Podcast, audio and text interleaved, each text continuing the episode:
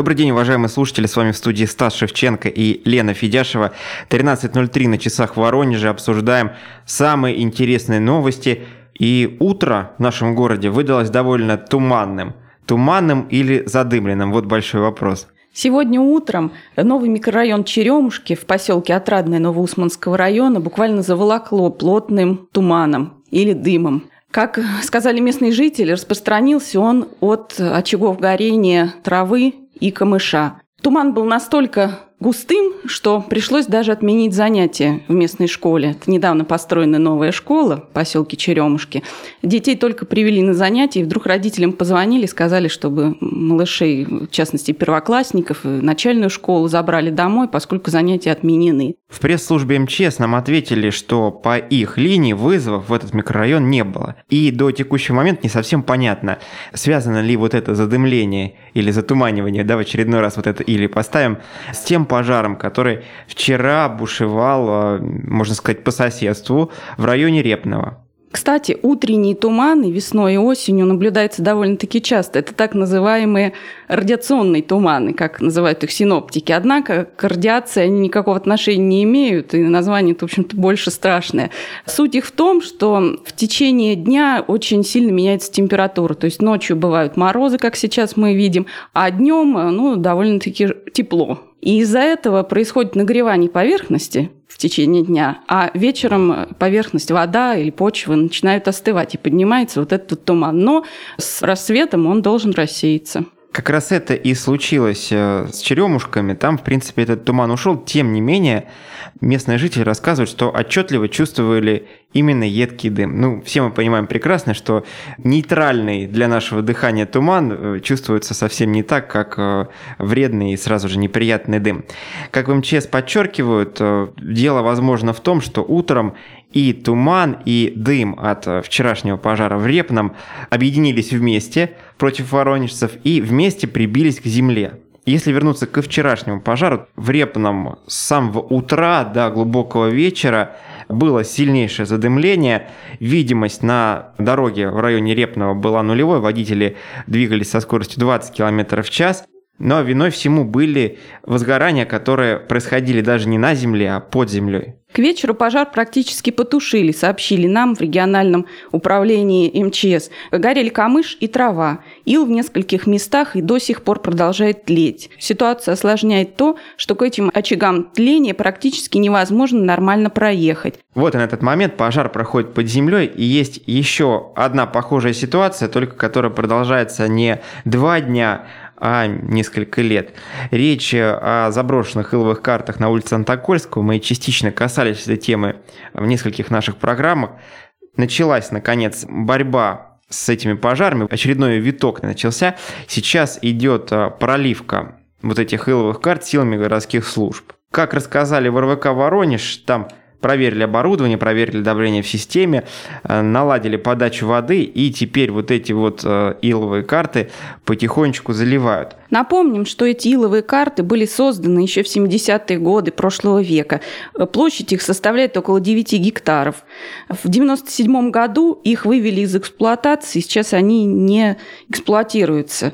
Однако отложения за это время превратились в торф, который легко возгорается. Очаги залегают на глубине около 3-5 метров, и поэтому тушить их э, очень трудно. Что касается вот этой меры, которой сейчас э, прибегли городские службы, просто заливать их водой, ранее высказался руководитель Главного управления МЧС по Воронежской области Александр Кошель. Он сказал, что эта мера, конечно, временная. Сколько не поливая их водой, проблема никуда не уйдет, они все равно рано или поздно будут высыхать, рано или поздно будут возгораться. Что нужно делать? Нужно полностью переделывать, рекультивировать, говоря профессиональным языком, все эти иловые карты, то есть превращать их в обычную территорию. И сейчас а, такая программа разрабатывается и на уровне областного правительства, и на уровне городских властей. Но, как нам подчеркнули в мэрии, действительно программа сейчас а, создается, на каком она этапе находится, нам затруднились пояснить. То есть, видимо, не так сильно продвинулись создатели этой программы. Но теперь к другим темам уйдем от дыма, но придем к огню, если так можно выразиться, точнее к теплым батареям в наших домах – пока не совсем понятно, когда они все-таки появятся. Да, к сожалению, батареи в большинстве домов в Воронеже еще холодные. В большинстве, и... но сразу интригу э, вносишь, да? То есть в каких-то домах да, они уже потеплели. Да, да. Прежде всего скажу, что мэр города принял решение и подписал постановление о том, что 26 числа у нас начинается отопительный сезон в социальных объектах, детские сады, школы, больницы. Но, однако, это не значит, что вот прям завтра потеплеет. То есть это первый день, когда начнут налаживать оборудование. Где-то может потеплеть завтра, а где-то, может быть, послезавтра, где-то через три дня, к концу недели.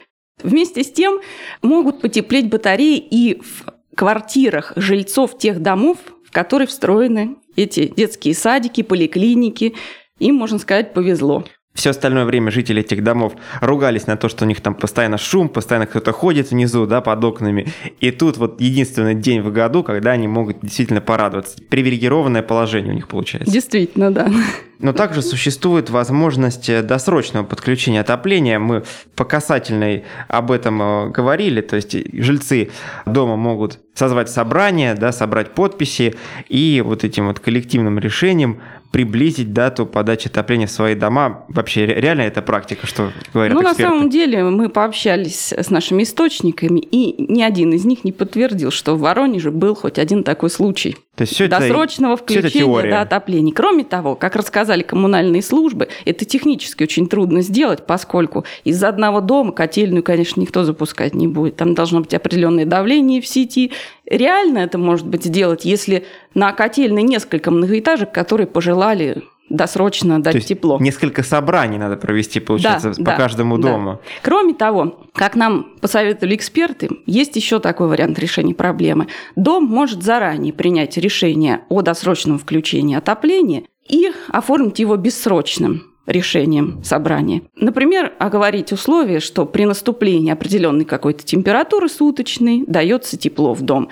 И этот протокол собрания направить в управляющую компанию. В этом случае каждый год, когда будет наступать определенная температура, будет в дом даваться тепло. И не нужно будет каждый год собирать собрание. Этот протокол будет действовать до его отмены, опять же, решением общего собрания. Но что касается температуры, при которой включают отопление, по всему городу она сейчас какая, напомни? По гигиеническим нормативам отопление должны включать в тот период, когда среднесуточная температура достигает 8 градусов, 8 и ниже, и держится на протяжении 5 и более дней. Не совсем ясно тогда, какая должна быть мотивация у людей, чтобы все-таки пораньше отопление включить. Ну, может быть, вот они чувствуют себя некомфортно все-таки. Им холодно, и они не хотят ждать этих пяти дней. Естественно, в момент э, сбора собрания будут всплывать такие моменты, как кого-то из жильцов не найти. Конечно, да? Кто-то из жильцов, может быть, э, не пользуется этой квартирой, не живет в ней и скажет, «А зачем я буду лишние деньги выплачивать за отопление, там у меня никого нет, или там стоят какие-нибудь квартиранты. Да? То есть э, все это усложняется, усложняется, усложняется. Да, договориться бывает очень сложно. Да, есть такие люди, которые не захотят переплачивать, потому что если раньше начнется отопительный сезон, соответственно, это все попадет в платежки, и придется больше платить за отопление. Оно и так не дешевое. Что касается подачи тепла во все многоквартирные дома Воронежа, ранее губернатор высказался, что этот вопрос нужно согласовать с управляющими компаниями.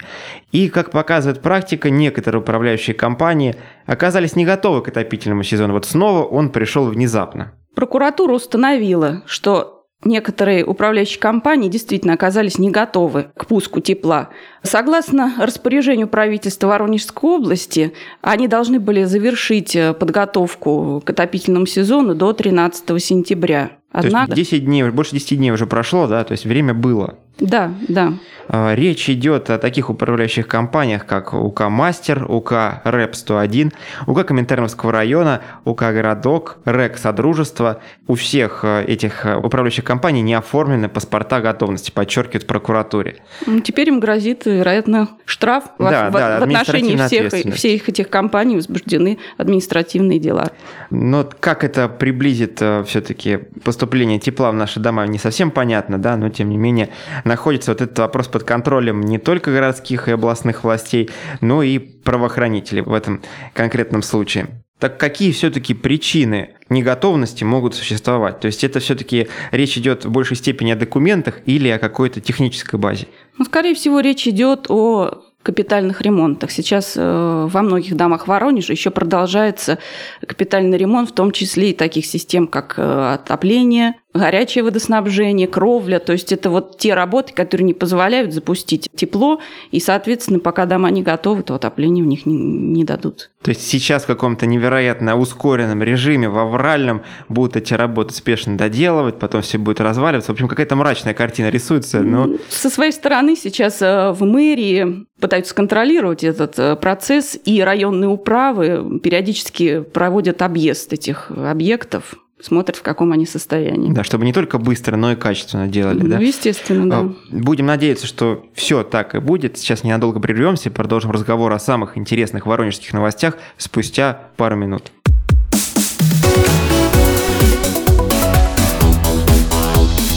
Тема дня.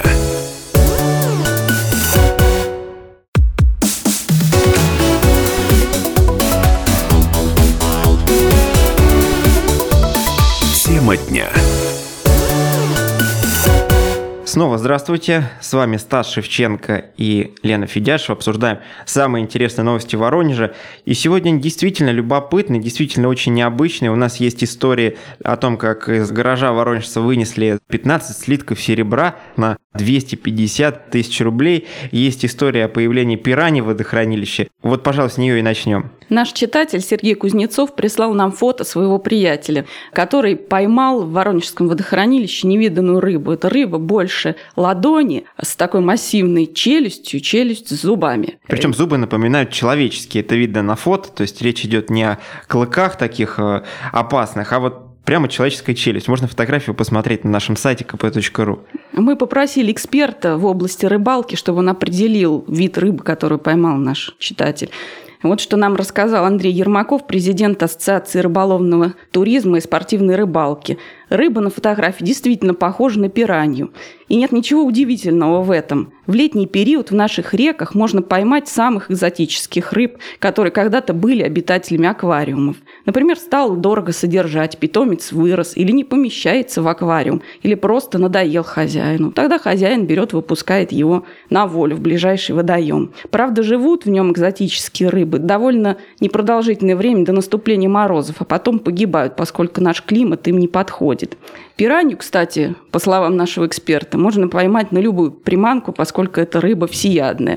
И наш читатель поймал ее на ветчину. Итак, у нас аквариумный жилец оказался просто в водохранилище. Ну, получается, что не только пираньи у нас могут попасть в водохранилище, но и, не знаю, крокодилы какие-нибудь. Ну, наверное, могут какое-то время. Учитывая температуру воды в нашем водохранилище, вполне возможно, что в течение лета там могут жить и крокодилы.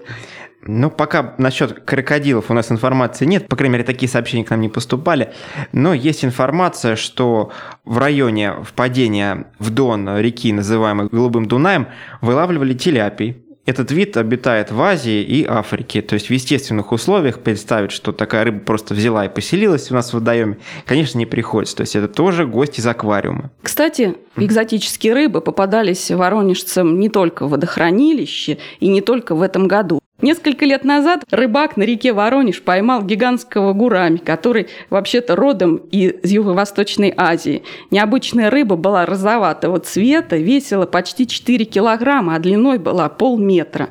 По мнению биологов, этот промысловый гурами экзотическая аквариумная рыба, которая могла попасть в реку только таким путем из аквариума. Причем любопытно, что промысловый гурами живет в аквариумах, которые объемом не меньше 300 литров. То есть первое место жительства этого гурами, можно сказать, не уступало объемами нашему водохранилищу. Настолько Неудивительно, что хозяин его выпустил, потому что неизвестно, сколько бы он еще рос дальше. Ну, наверное, подпер бы просто стенки этого аквариума, тот бы треснул, и вода потекла на кавер в общем, в любом случае, при обнаружении таких вот необычных рыбок паниковать не стоит. Не стоит говорить о том, что у нас происходит глобальное потепление и какие-нибудь рыбы из Амазонки перебираются к нам в водохранилище. В следы все ведут к аквариумам. Достаточно все просто. И интрига отчасти пропадает. Но что касается той пираньи, с которой мы начали разговор, все-таки для человека она не опасна. Тем более, что в одиночном, скажем так, количестве... Ну да, они же нападают стаями. Да. И, в данном случае она не представляет опасности ни для людей, ни для обитателей водохранилищ других рыб. Но я в другом источнике прочитал, что вот именно эта рыба паку э, с такой вот э, челюстью, похожей на человеческую, она в принципе не опасна для человека, даже если их будет стаять. То есть вообще можно быть спокойным.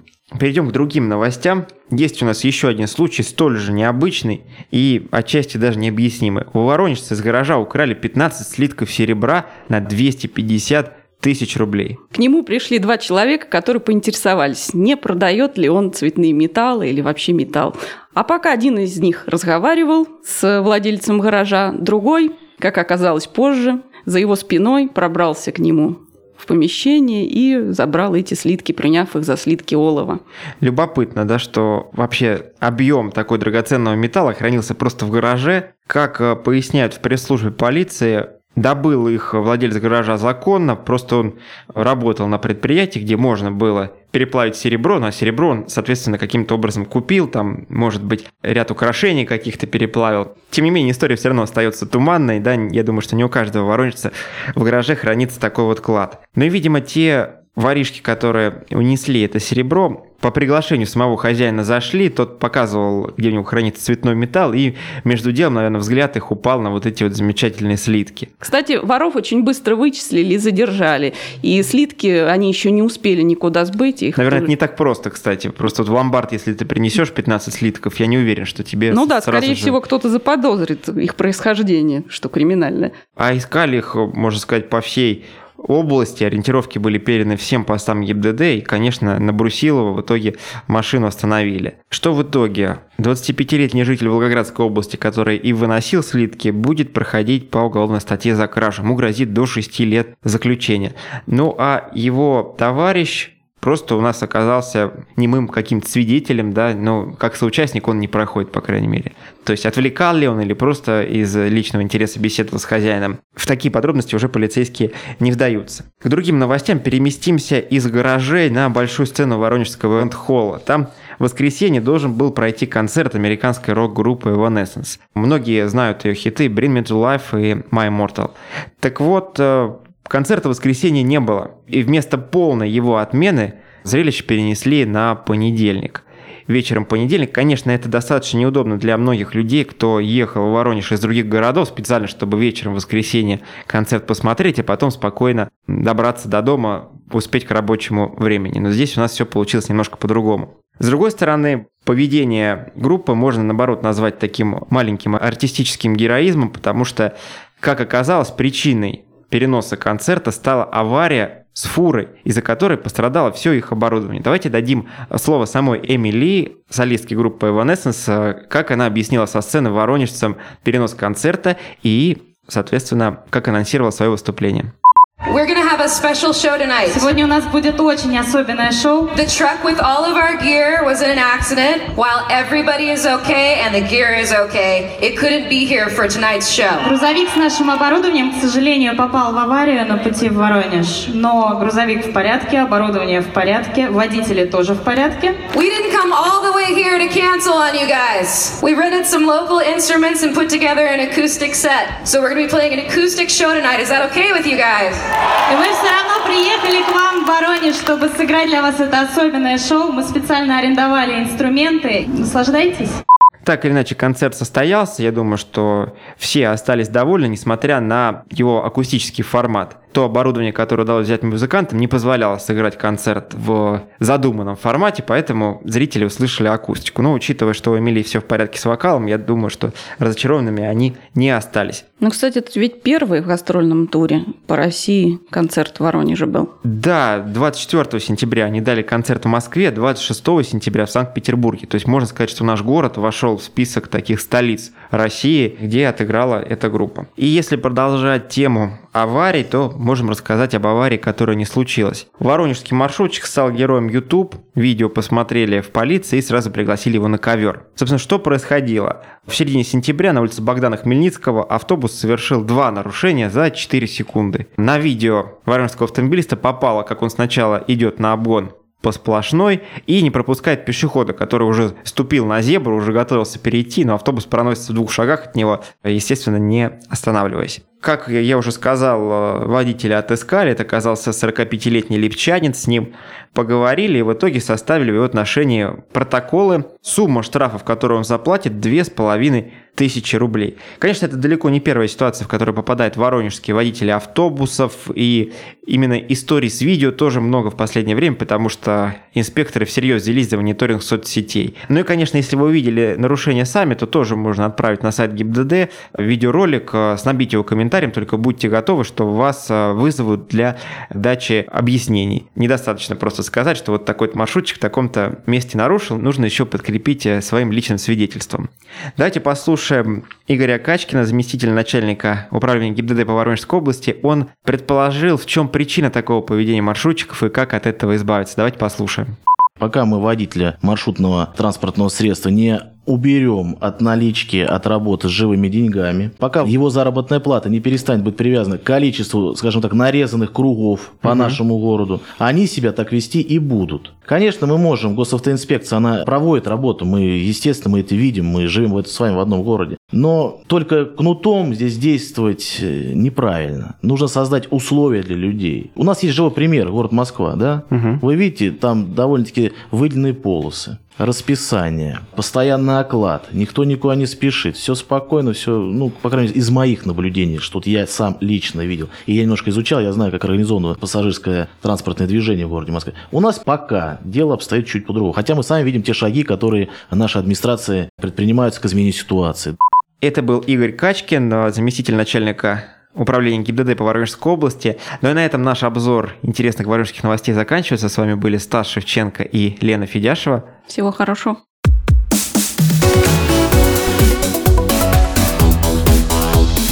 Тема дня.